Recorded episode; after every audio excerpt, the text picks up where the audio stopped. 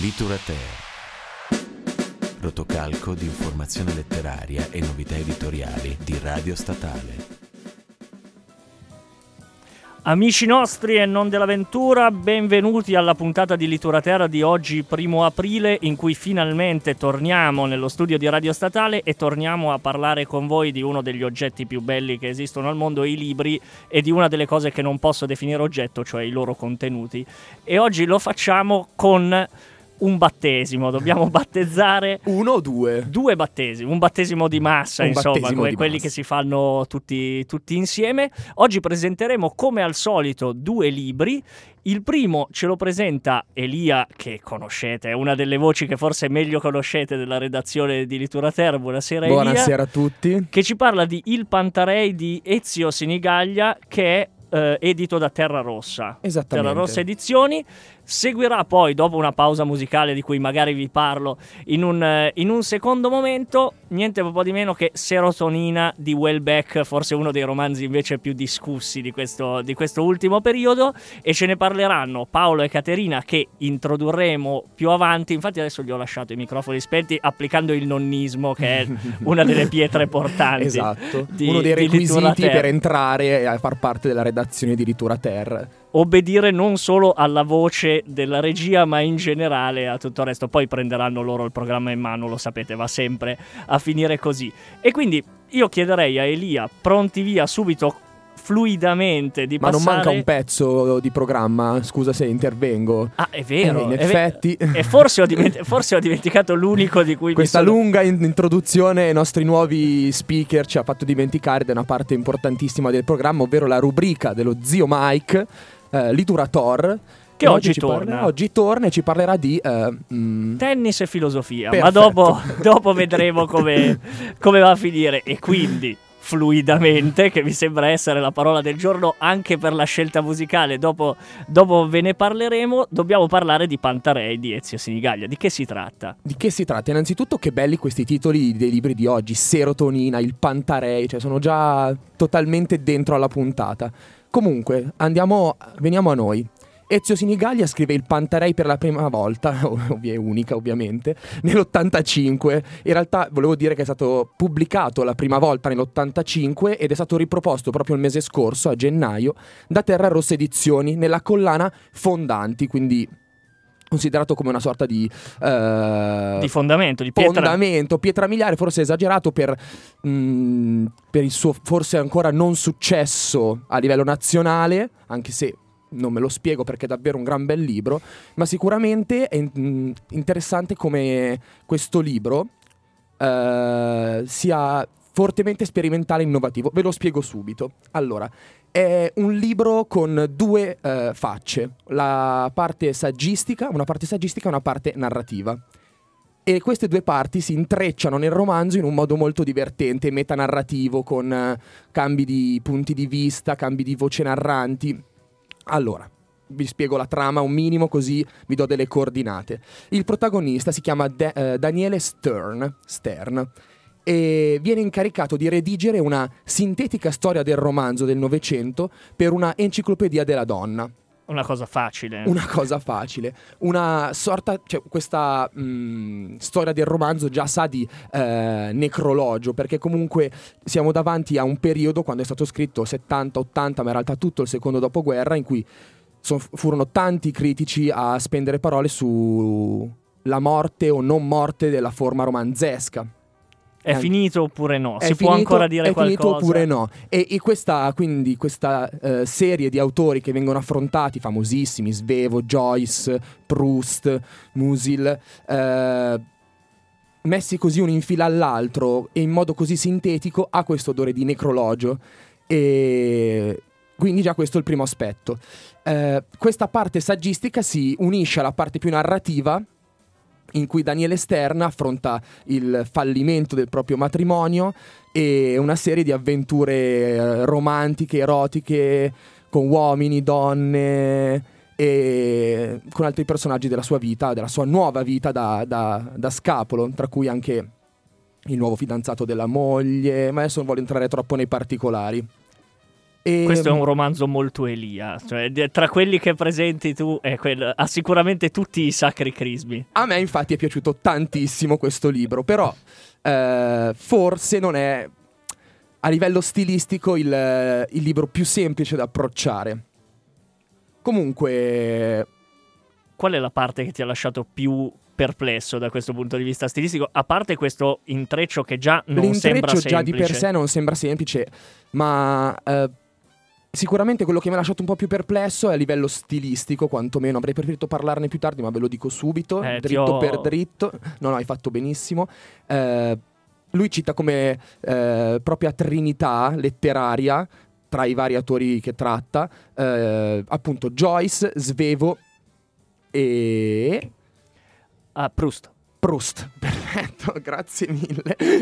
e infatti sono i primi tre che analizza. Ma fra questi tre, se sono una trinità, diciamo che in cima al triangolo mette sicuramente Joyce. Bellissimo Joyce, di- mm, la- tutta la parte su Joyce.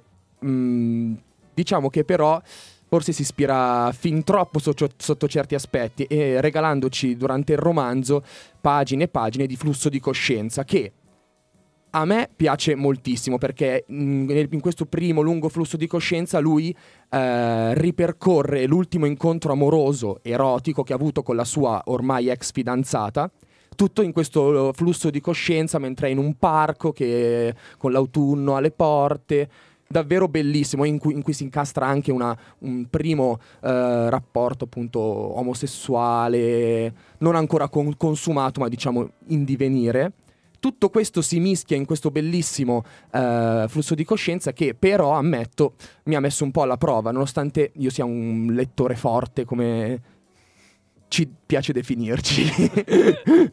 e, mm, E quindi Appunto, questo, sì. questo è l'aspetto, cioè l'essere joysianamente sì, fluidi. sì, sì. Come... Eh, no, ovviamente da lettore a me è piaciuto, però ammetto che un lettore magari un po' meno avvezzo potrebbe essere messo alla prova, ecco, tutto qui. Beh, come dallo stesso Joyce, lo stesso Svevo, Proust, non, esa- non esattamente letture Esatto, semplici. Esatto, esatto. E, però se- a, a parer mio, vabbè, io studio lettere, a me piace la letteratura, però secondo me è magnifica questa cosa che non solo viene raccontato di lui che scrive, ma viene scritto anche quello che scrive. Quindi ah, sono, tutte queste parti sono in corsivo e così si capisce la differenza tra le due voci narranti.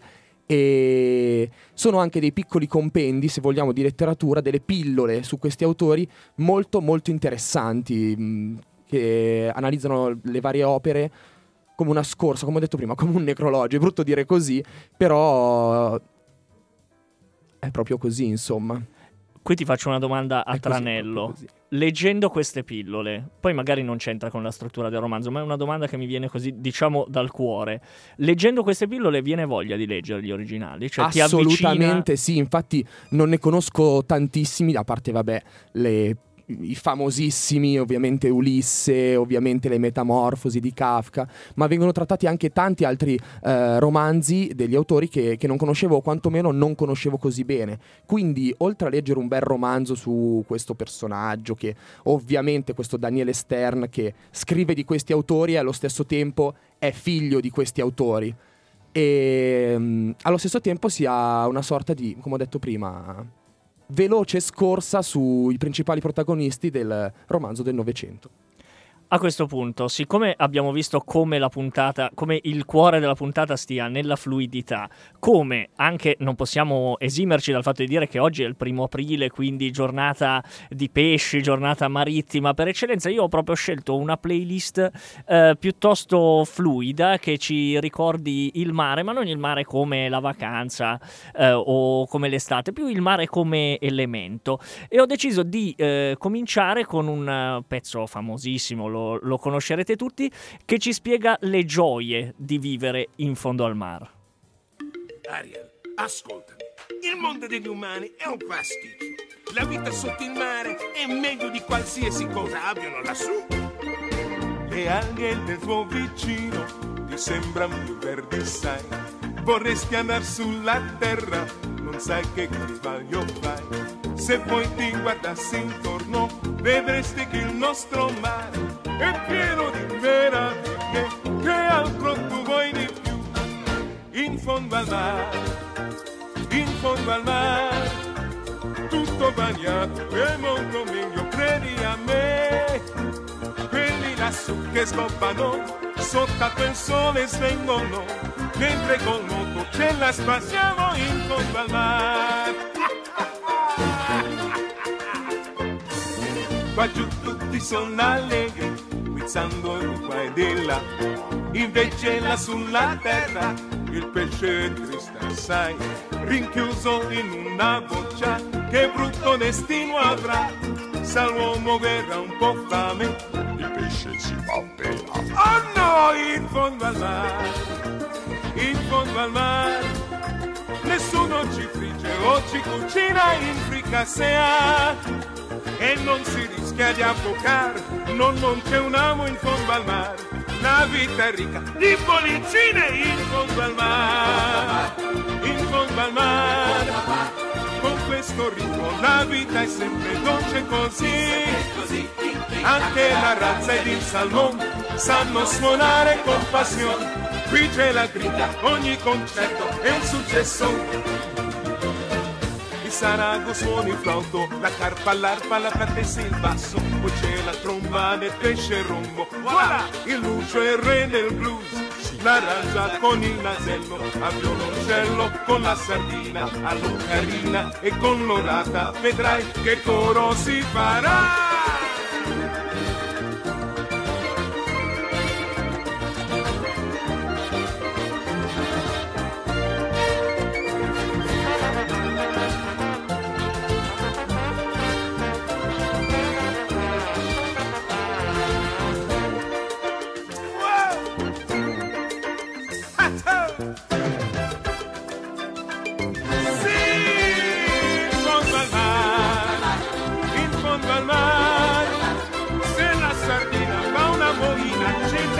Impazzire, che c'è di bello poi lassù, la nostra balla vale ogni mollusco sa improvvisare in fondo al mare, ogni lumaca si fa un balletto in fondo al mare e tutti quanti ci divertiamo qui sotto l'acqua in mezzo al fango grande fortuna vivere insieme in fondo al mare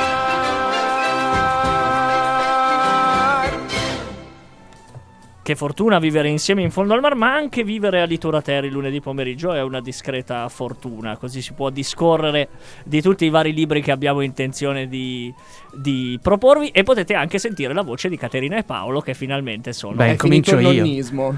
ah, è finito il nonnismo? Ma ah, sì, ecco. dai. Grazie. Eh, gra- vedi? È finito il nonismo? Grazie. Si ringrazia sempre. Si ringrazia e basta. Comunque, torniamo al nostro pan- il Pantarei di Ezio Sinigaglia. Stavo dicendo appunto di questo personaggio che eh, analizza questi, questo personaggio protagonista, Daniele Stern, che analizza questi famosissimi autori del Novecento e allo stesso tempo ne è molto influenzato. Sia nel, proprio nel suo essere personaggio. Per prima cosa è un antieroe, come la maggior parte dei protagonisti del romanzo del Novecento. E secondo è imprigionato in una società, pensiamo a Kafka, in lotta, è un, un inetto, un uomo senza qualità, citando Musil, o appunto in continua lotta con la sua coscienza, ovviamente in riferimento a quella del famoso signor Cosini. E mm, una cosa che mi è piaciuta molto di questo, eh, di questo romanzo, che specifica lo stesso autore in un'intro- nell'introduzione del libro, è la scelta del nome. Perché lui si chiede, eh, perché il Pantarei? Il Pantarei significa tutto cambia. E cos'è che non cambia invece? Cos'è- dov'è un, un posto in cui non cambia mai niente? Zio Mike. La indovini con? La indovini- No, con moltissime. Avrei bisogno di una tabella. Una cosa in cui non cambia mai niente. È difficilissimo. Una cosa dirlo. nello spazio. L'universo? No, perché Più o meno un buco nero. Ah, un beh. buco nero. Sì, lui parte da questa immagine che all'inizio ti spiazza come Scusa. la faccia dello zio Mike adesso. Ma come, pote- come potevo indovinare?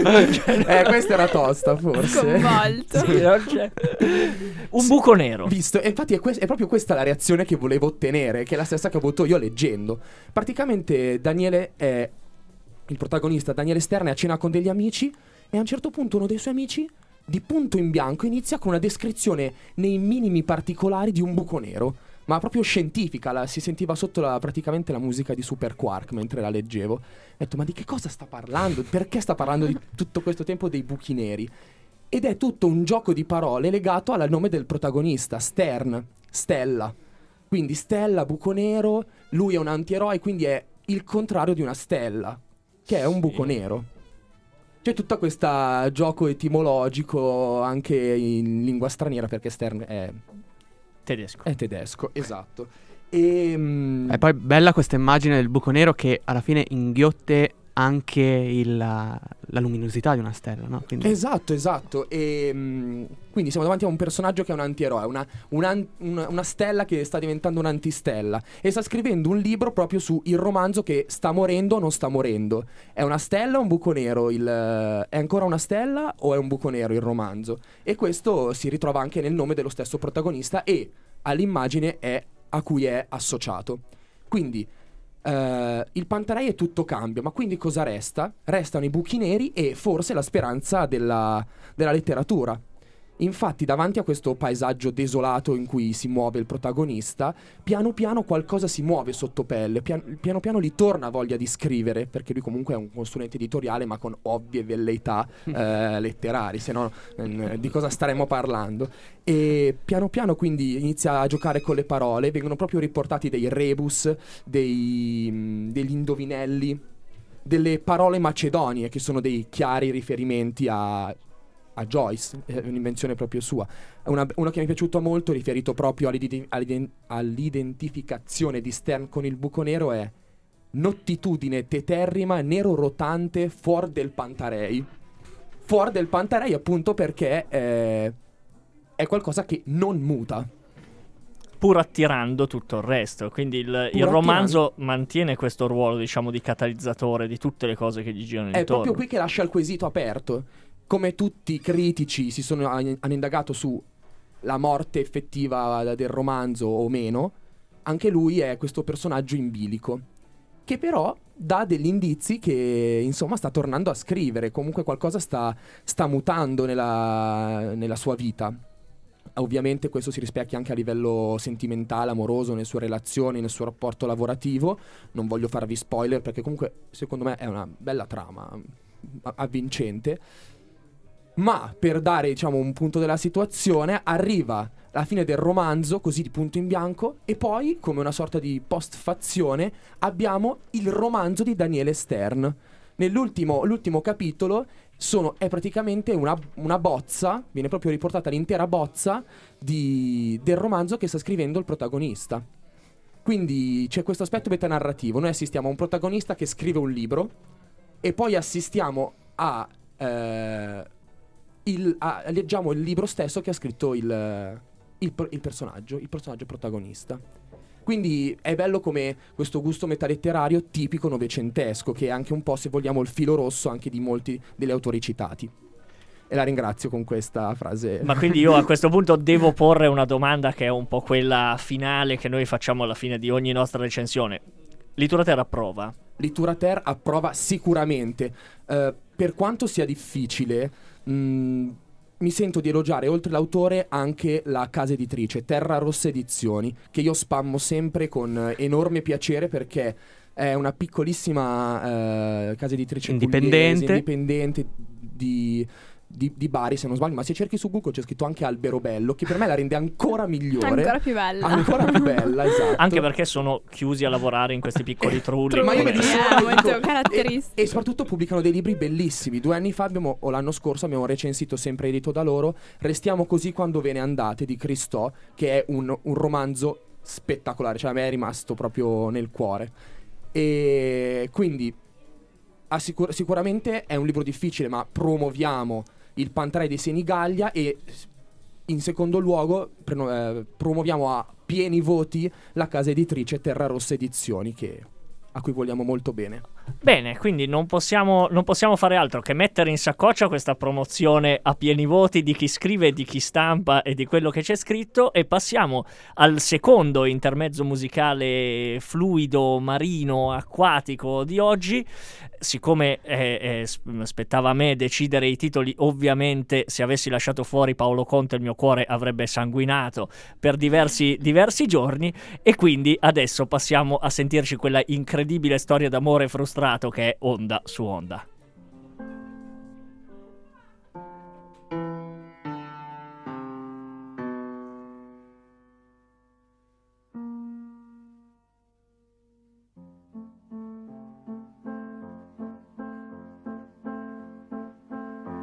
Che notte buia che c'è,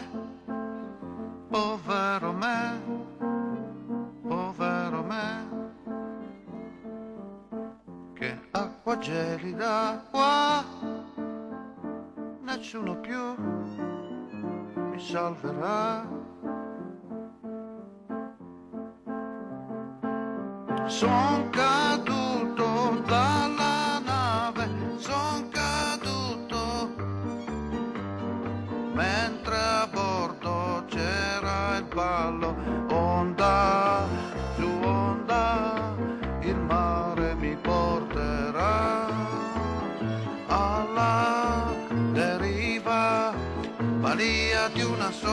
bizzarra e cattiva, onda su onda, mi sto allontanando ormai. La nave è una lucciola persa nel blu, mai più mi salverò. Sara, ti sei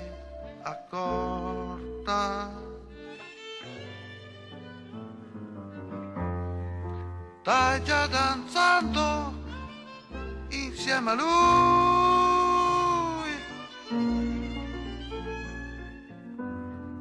Con gli occhi chiusi ti stringi a lui. Sara, ma non importa.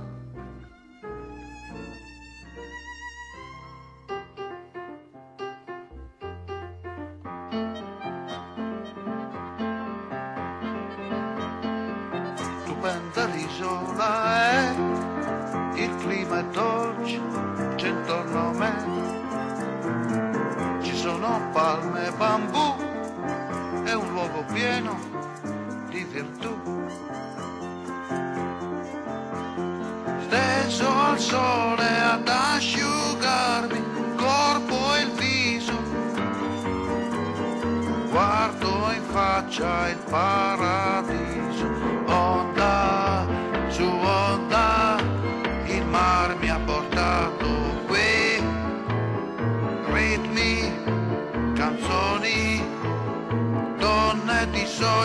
banane, lamponi, onda su onda, sono ambientato ormai.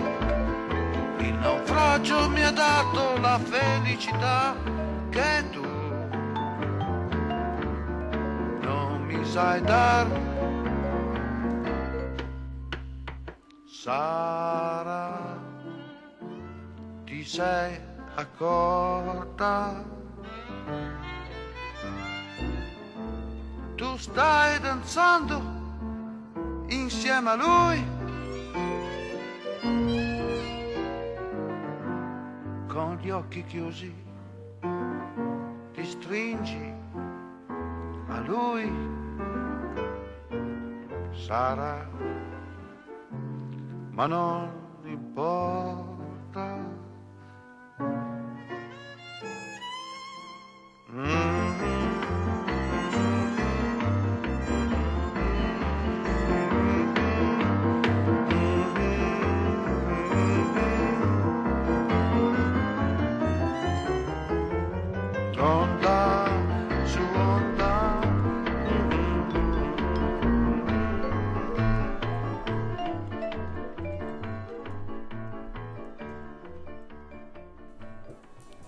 ecco che l'irresistibile piano di Paolo Conte ci riporta a Litura Terra e ci introduce due delle nuove voci che ci accompagneranno da qui in, in avanti nel percorso di Litura Terra, che sono Paolo Castellano Ciao a tutti gli ascoltatori di Litura Terra. e benvenuto, benvenuto a Litura Terra Grazie. e Caterina Cerio. Ciao a tutti. che questa sera hanno deciso di parlarci dell'ultimo romanzo di Welbeck Esatto. che si intitola Serotonina, edito dalla nave di Teseo. Giusto? Prego. Allora, parto io, Caterina. Ehm, allora, abbiamo deciso di parlare di questo libro perché è uno dei libri più venduti eh, delle ultime settimane, soprattutto in Italia. È al quinto posto nella classifica dei bestseller eh, IBS, per, per intenderci. E quindi non, non- non potevamo esimerci da raccontare qualcosa di questo romanzo, che è un romanzo controverso, è di un autore anche controverso, no? E mm, eh, non so, eh, incominciamo a raccontare magari la trama, no? Quindi eh, hai Ok, qualcosa da... Partiamo dalla trama. Allora, è una trama un po' particolare Mm. perché mm, mm, è una trama composta da tantissimi episodi Mhm. della vita di questo personaggio che si chiama? che ha un nome super particolare. Si chiama Florent Claude Labrouste. Mm, molto che- nobile. che è un 46enne che lavora al Ministero del, um, dell'Agricoltura francese e um, nel libro eh, abbiamo diciamo la una lenta discesa eh, in un'acuta depressione di questo protagonista che ha continue insoddisfazioni amorose soprattutto e anche lavorative, ma in particolare amorose. Sostanzialmente non riesce a rapportarsi né con le donne né con eh, Paolo, diciamo, diciamolo, né con nessun'altra persona Eh, sì, diciamo che- con cui interagisce, perché comunque lui stesso dice che non riesce ad instaurare nemmeno rapporti di amicizia. sì, è disperatissimo, disperatissimo. Anzi, l'unico amico che riesce ad avere eh, durante gli studi No, non c'è molto da ridere comunque. No, non c'è da ridere, Finirà per ridiamo. suicidarsi. Finirà ridere per... Caterina. non c'è niente da ridere. È bene fare i seri quando si deve. esatto. Finirà appunto per suicidarsi proprio davanti ai suoi occhi. Quindi Sì. diciamo che non. Durante una protesta di agricoltori, no? Che della, della Normandia, della profonda Francia, no? Esatto. Questi agricoltori che ricorda anche, diciamo, questo eh, episodio, anche un episodio di cronaca italiana dei pastori eh, sardi. Sardi. che rovesciarono il latte, no? Per, per strada, e anche questo episodio è molto Sì, simile. e abbiamo alla- questo paradosso appunto di un funzionario dell'agricoltura francese che si trova a tu per tu con eh, degli allevatori, degli agricoltori che puntano sul biologico quando lui, diciamo, preferisce solamente il profitto francese.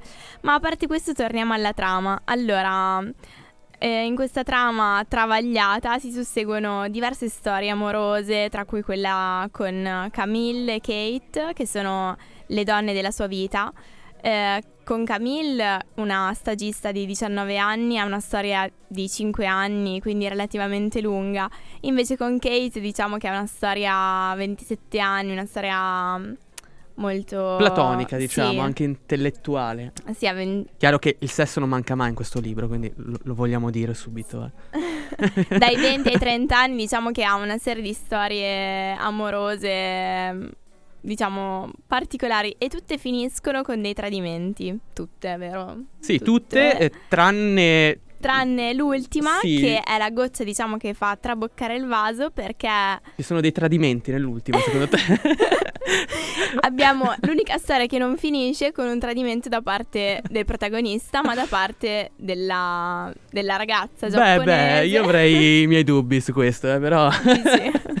Allora, io so di cosa stanno parlando e ridono perché un po' e sono reticenti perché non possono dirlo alla radio, è una cosa abbastanza sporca. Vi lasciamo l'alone di, Di di mistero. mistero intorno Di a questo mistero. tradimento molto particolare, insomma. Ascoltatori, solidarizzo con voi perché io non so nulla e in questo momento sto bruciando dalla curiosità. E quindi, non, vabbè, vi lascio la vostra reticenza. No, vabbè, possiamo dire diciamo solo qualcosa, che dai. non eh, verrà tradito con eh, Allora, attraverso la scoperta di un file nascostissimo tra le cartelle di un PC abbandonato senza password dalla sua fidanzata giapponese, Yuzu.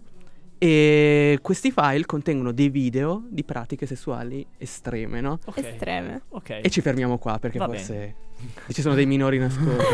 Potremmo urtare la sensibilità di non è il qualcuno. caso. Non credo che ci siano, però va bene, facciamo come sì. Comunque, la scoperta di questi tradimenti e in più il fatto che questa giapponese avesse già calcolato e premeditato la morte di- del suo amato, diciamo, e quindi il ritorno in Giappone, la consapevolezza di questo, di questo tradimento, di questo fatto, mh, porta Florent a decidere di lasciare tutto il suo passato, quindi il lavoro, tutti i suoi ricordi, e fare una valigia e eh, scappare. Scappare dove? Scappare nell'hotel, in un hotel eh, di Parigi. Sì, in un hotel, diciamo, eh, per fumatori. Perché eh, per fumatori, il condizione... protagonista è un tabagista, eh, diciamo, così, di ferro. Ha Sì, sempre voglia di era fumare. una condizione essenziale per, eh, Essenzialissima. per lui. E, mm, e niente, da questo momento... eh, da questo momento ehm, C'è una depressione, diciamo. la depressione Arriva la aumenta depressione. sempre di più e va dallo psichiatra, decide di andare dallo psichiatra, il quale gli prescrive la serotonina, la famosissima. Serotonina. serotonina. Una pastiglietta che in qualche modo lo fa star bene, la pastiglia della felicità. Però questa pastiglia ha una controindicazione. Le passioni del, pre- del protagonista sono due, il sesso e il fumo. Questa pastiglia inibisce la sua virilità. Quindi da quel momento non può più amare, Può solo fumare. può solo fumare e accontentarsi di quello. Va bene, eh, mi stanno venendo in mente una serie anche senza parole vuole leggere questo libro sicuramente. Adesso stasera non dormo perché devo leggere serotonina. Nel frattempo, a meno che voi non abbiate qualcosa da aggiungere subito per smorzare la nostra curiosità, naturalmente io farei una pausa musicale. Ma sì, se- dai, perché no? Sì? Sì, sì, Sì, sta. sì, Sì, dai. Anche perché Facciamola. questo è il momento del pezzo, diciamo, supremo che, Ecco. che ho scelto oggi. Secondo me è un pezzo bellissimo e eh, che è stato presentato a Sanremo dell'anno scorso. Anche questo è, è a tema ittico ed è di Max Gagge- Gazzè, La leggenda di Cristalda e Pizzomuno. Un pezzo di una poesia incredibile, così poi torniamo a parlare delle pratiche estreme.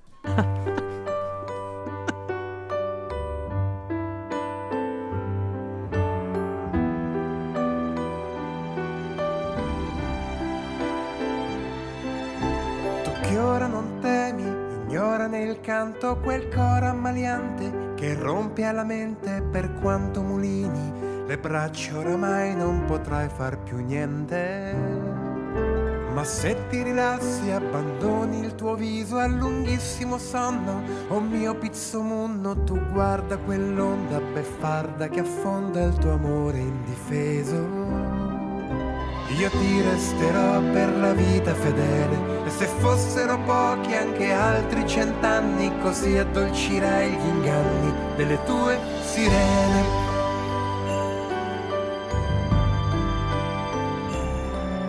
Cristalda era bella e lui da lontano poteva vederla ancora così con la mano protesa e forse una lacrima scesa nel vento.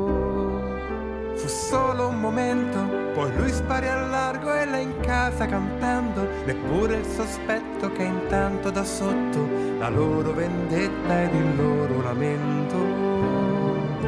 Perché poveretta già avevano in cuore i muscoli tesi del bel pescatore all'ennesimo suo rifiuto un giorno fu unito.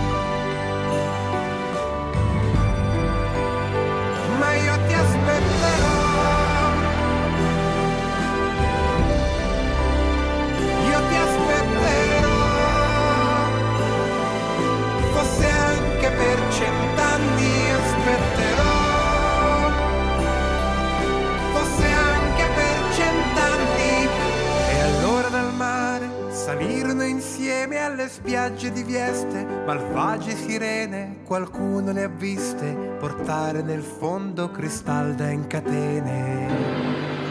E quando le urla raggiunsero il cielo, lui impazzì davvero, provando a salvarla perché più non c'era e quell'ira accecante lo fermò per sempre. E così la gente lo ammira da allora, gigante di bianco calcare che aspetta tuttora il suo amore rapito e mai più tornato.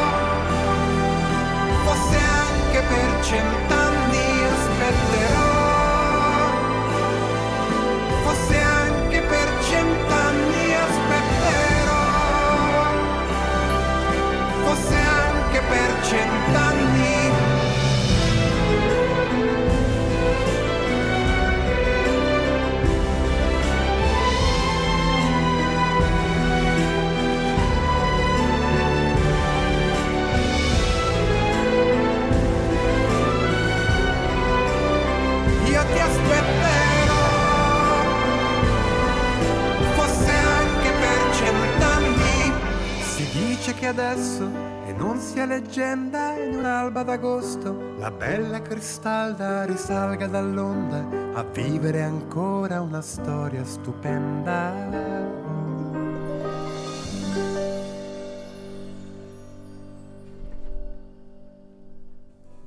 Bentornati a Litura Terra dopo la- d- questa poetica descrizione di Max Gazzè. Dobbiamo tornare con Caterina e Paolo a parlare di Welbeck. Dove E- eravamo rimasti? Non mi ricordo più. Siamo- eravamo rimasti sicuramente Al alla momento- serotonina. Esatto, alla topico in pastiglietta. cui inizia a prendere questa pastiglia che gli cambia la vita, diciamo. Da questo momento inizia a vedere tutto con eh, un distacco e una freddezza eh, incredibile, davvero incredibile. Sì, anche disumana, possiamo Sì, dire. quasi sì. Perché livelli- disumana? Perché a un certo punto Perché che a un certo punto addirittura arriverà a pensare l'omicidio di un bambino, tra l'altro figlio di una sua ex, di uno dei suoi amori più grandi della vita, cioè Camille. E, mm, e si mette proprio a... mm, tenta di ucciderlo nel momento, in un momento anche, diciamo, dolce, in Sì. un momento L'omicidio è anche premeditato bene, cioè nel senso, nella logica eh, Sì. pazzoide del protagonista, lui dice Camille non deve avere un altro uomo, Non un altro bambino. avere- Io devo sì. essere l'unico uomo esatto. che lei dovrà accudire. Quindi Esatto, e quindi ehm, si mette proprio, tenta appunto di uccidere il bambino, mentre il bambino sta dolcemente guardando un cartone animato e fortunatamente non ci riesce perché viene preso appunto da ansia sbaglia Mina di però. eh. prestazione. Colpisce una finestra invece che il bambino, meno male. perché- meno male. e, e comunque questa serotonina lo porta, diciamo, ad aumentare ancora di più la pazzia. E il suo psichiatra addirittura dice che è molto preoccupato perché ha i livelli del cortisolo altissimi, infatti ha uno stress eh, pazzesco. E mm, unito al fatto che prende non so quanti chili fino ad arrivare ot- a 80 kg e, mm, e E il finale... il alla fine- protagonista è talmente autoironico e talmente anche, diciamo, appunto proprio disumano che arriva a calcolare la velocità di schianto al terreno eh, se nel caso si buttasse giù dal grattacielo dove, dove vive in quel momento, appunto pesando così tanto. Quindi possiamo capire anche da questo episodio, diciamo, un po' mm, la... mm, Sì, perché la da un particolarità lato... del protagonista di Florian che sì, che No, da un lato lui comunque vorrebbe uccidersi perché lo stato Sì. di, felo- di felicità eh, costante è comunque una tortura. sì, E dunque, eh, da un lato vorrebbe uccidersi, però non lo fa per una visione materialistica sì, della, perché, della realtà. sì. Perché lui dice: Io non, vo- non voglio lasciare i soldi, i miei soldi agli altri. Io non mi ammazzo. Finché non li consumo, io continuo a vivere. E sono disposto anche a soffrire. E questa è una logica veramente. Sì, mm, continua ad usare una macchina che consuma tantissimo, ma tanto Sì. chi se ne frega. E non gliene frega niente dell'ambiente, non gliene frega niente, nonostante sia comunque un funzionario del, del Ministero dell'Agricoltura. E, e tutto ciò esprime comunque il suo disagio interiore perché No, eh, sì, diciamo questa è una cifra della- de- dei romanzi di Welbeck perché c'è sempre comunque una nota, anche una vena ironica nei, nei suoi romanzi. Eh, abbiamo detto che il protagonista è un funzionario dell'agricoltura, quindi si dovrebbe occupare di ambiente, di inquinamento, mentre eh, nel, nel romanzo dice tutt'altro, dice anzi che lui sarebbe orgoglioso se il mondo, eh, grazie ai suoi mozziconi, potesse finire, potesse andare in malora, perché ha questo eh, veramente desiderio di distruzione che non solo riguarda se stesso, ma riguarda tutto l'ambiente che, che ha, eh, diciamo, intorno a sé. E, mm, e- e diciamo che eh, questo romanzo eh, bisogna anche interpretarlo, secondo me, eh, considerando la biografia della- dell'autore, un, un autore un francese molto noto, sia molto in- amato a Parigi. Molto amato, molto amato a Parigi, calcolando che il suo ultimo romanzo è andato eh, a Ruba, a Ruba. Eh, le librerie lo hanno finito subito. E mm, è anche un, uh, un- uno scrittore del 56, quindi voglio dire, è uno scrittore âgé, potremmo dire in francese. E lui ha fatto davvero eh, diverse cose, è sia saggista, poeta, regista e, e sceneggiatore. Ha anche una grande passione per la musica, infatti molti accostano questa, eh, diciamo, questo suo atteggiamento, eh, come posso dire, ehm, violento, comunque anticostituzionale, no? Eh, proprio per una visione rock del mondo, quindi la voglia di spaccare, la voglia di mettere tutto in discussione e la voglia di, di criticare a più non posso anche gli stereotipi, stereotipi più eh, solidi della, della realtà.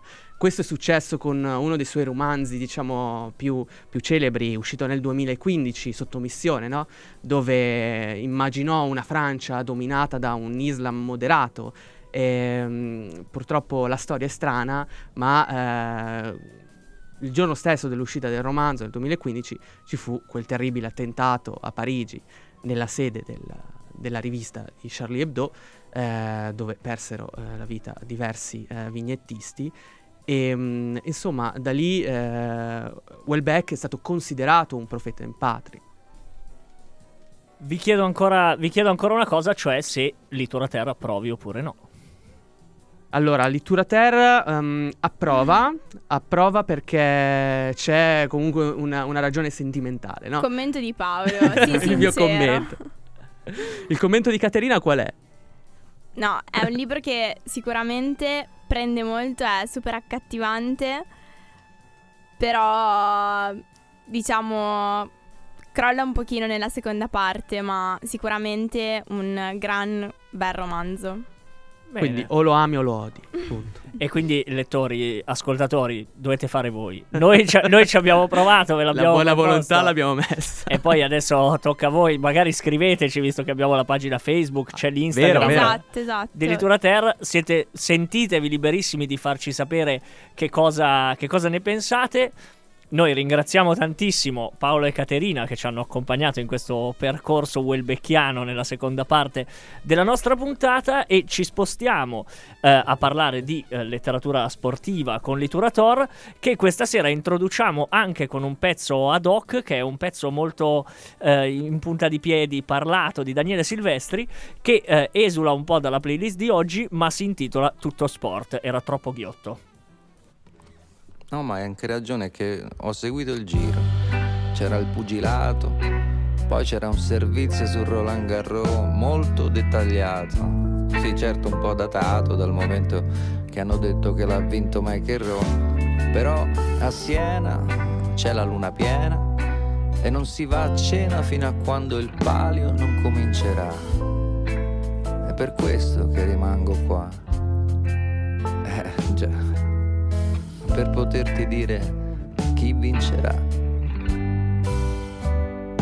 Ho seguito il giro, c'era il pugilato, poi c'era un servizio su Roland Garros, ma molto dettagliato, certo un po' datato, dal momento che hanno detto che l'ha vinto McEnroe. A Siena c'è la luna piena ma non si fa cena fino a quando il palio non comincerà. Per questo io rimango qua, ah, ah, per poterti dire chi vincerà. E non voglio che mi si dica grazie. Che bella sta canzone. Eccoci arrivati alla parte finale di Literater con la rubrica Literator. Eh, tenuta ovviamente dallo zio Mike, si tratta di letteratura sportiva. Oggi abbiamo a che fare con Filosofia del tennis, profilo ideologico del tennis moderno di Carlo Magnani, edito per Mimesis, collana Il caffè dei filosofi. A te la parola. Ti ringrazio. Torniamo con Literator e abbiamo deciso, ho deciso di farlo con la canzone Tutto Sport che riassume un po' lo spirito di questa rubrica. Cioè, siamo qui per dirvi chi vincerà. Come dice la canzone, è chiaro che l'interlocutore di chi sta cantando è completamente disinteressato a quello che è successo nel Roland Garros, nel Palio, eccetera, eccetera. Noi invece qui a, Litura- a Literator vogliamo raccontarvi a volte nemmeno chi vincerà, a volte chi perde, a volte un po' come va, la, come va diciamo, la, la partita, oppure tutto quello che gira attorno, attorno allo sport. Perché in fondo quello che ci interessa è vedere l'idea appunto di sport che spesso merita di essere raccontato. Ed è appunto quello che tenta di fare eh, Carlo Magnani nel suo Filosofia del tennis dobbiamo prima di tutto sciogliere un'ambiguità, cioè voi trovate decine di libri che si intitolano Filosofia di la filosofia dei Simpson, la filosofia del cibo, con alterni risultati e mi fermo, e mi fermo qui. Il tentativo di Magnani però è un, è un po' diverso, cioè la filosofia in questo caso è la scusa, è una scusa per raccontare il tennis. E questo racconto del tennis, ci dice Magnani stesso introducendo il suo lavoro, è un'esigenza, perché si trova, è una, una situazione nella quale ci troviamo tutti, prima o poi almeno noi appassionati, direi quasi malati di sport, cioè il dover giustificare tutte quelle ore che passiamo sul divano. Lui dice di aver incontrato una, un canale televisivo che gli ritrasmetteva le vecchissime partite e che passava i giorni e le notti inchiodato sul divano a guardare queste partite. E a un certo punto ha dovuto trovare a giustificarsi con gli amici, con i parenti che gli dicevano ma che ci fai? E lui comincia una riflessione, una riflessione che fiorisce dal sofà che è poi il campo sportivo dei pigri, cioè proprio il nostro, il, lo, lo spazio in cui ci troviamo, ci troviamo meglio. E quindi Magnani che cosa, che cosa, fa?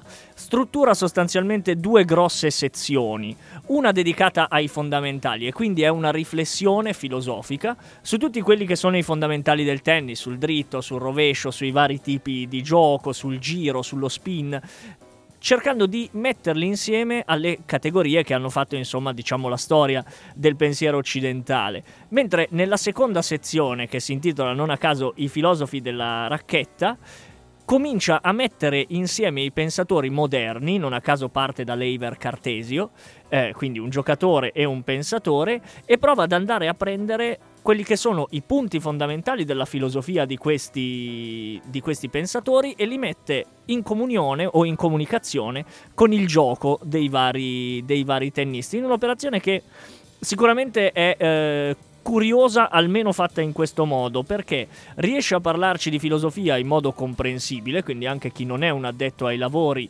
può affrontare le parti più specificamente filosofiche e le affianca a dei racconti tennistici, a delle presentazioni anche abbastanza dettagliate di questi, di questi giocatori. Ora, l'accoppiata tennis-filosofia o tennis-filosofia di vita non è esattamente nuova, cioè basti pensare per esempio a Foster Wallace che su questo scrive delle cose, delle cose meravigliose, però in questo modo, cioè di affiancare proprio il tennis giocato dall'uno o dall'altro e non il tennis eh, generale, lo rende una lettura curiosa che si allontana un po' da quella che è eh, la tradizione di quelli che conosciamo come grandi scrittori di tennis, che il più delle volte ci riprendono, diciamo, riprendono le partite, riprendono i personaggi, ma non lo fanno dal punto di vista eh, del pensiero, cosa, che è la cosa che Magnani tenta di fare. E questo lo rende una lettura curiosa che secondo me si può, si può approcciare. Provateci perché eh, ne varrà la pena.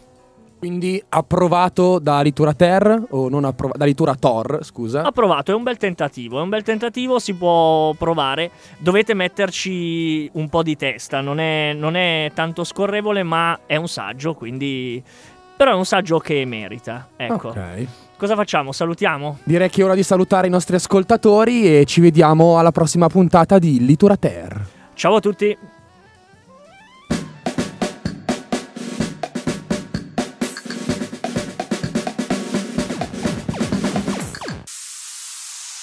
Literature. Rotocalco di informazione letteraria e novità editoriali di Radio Statale.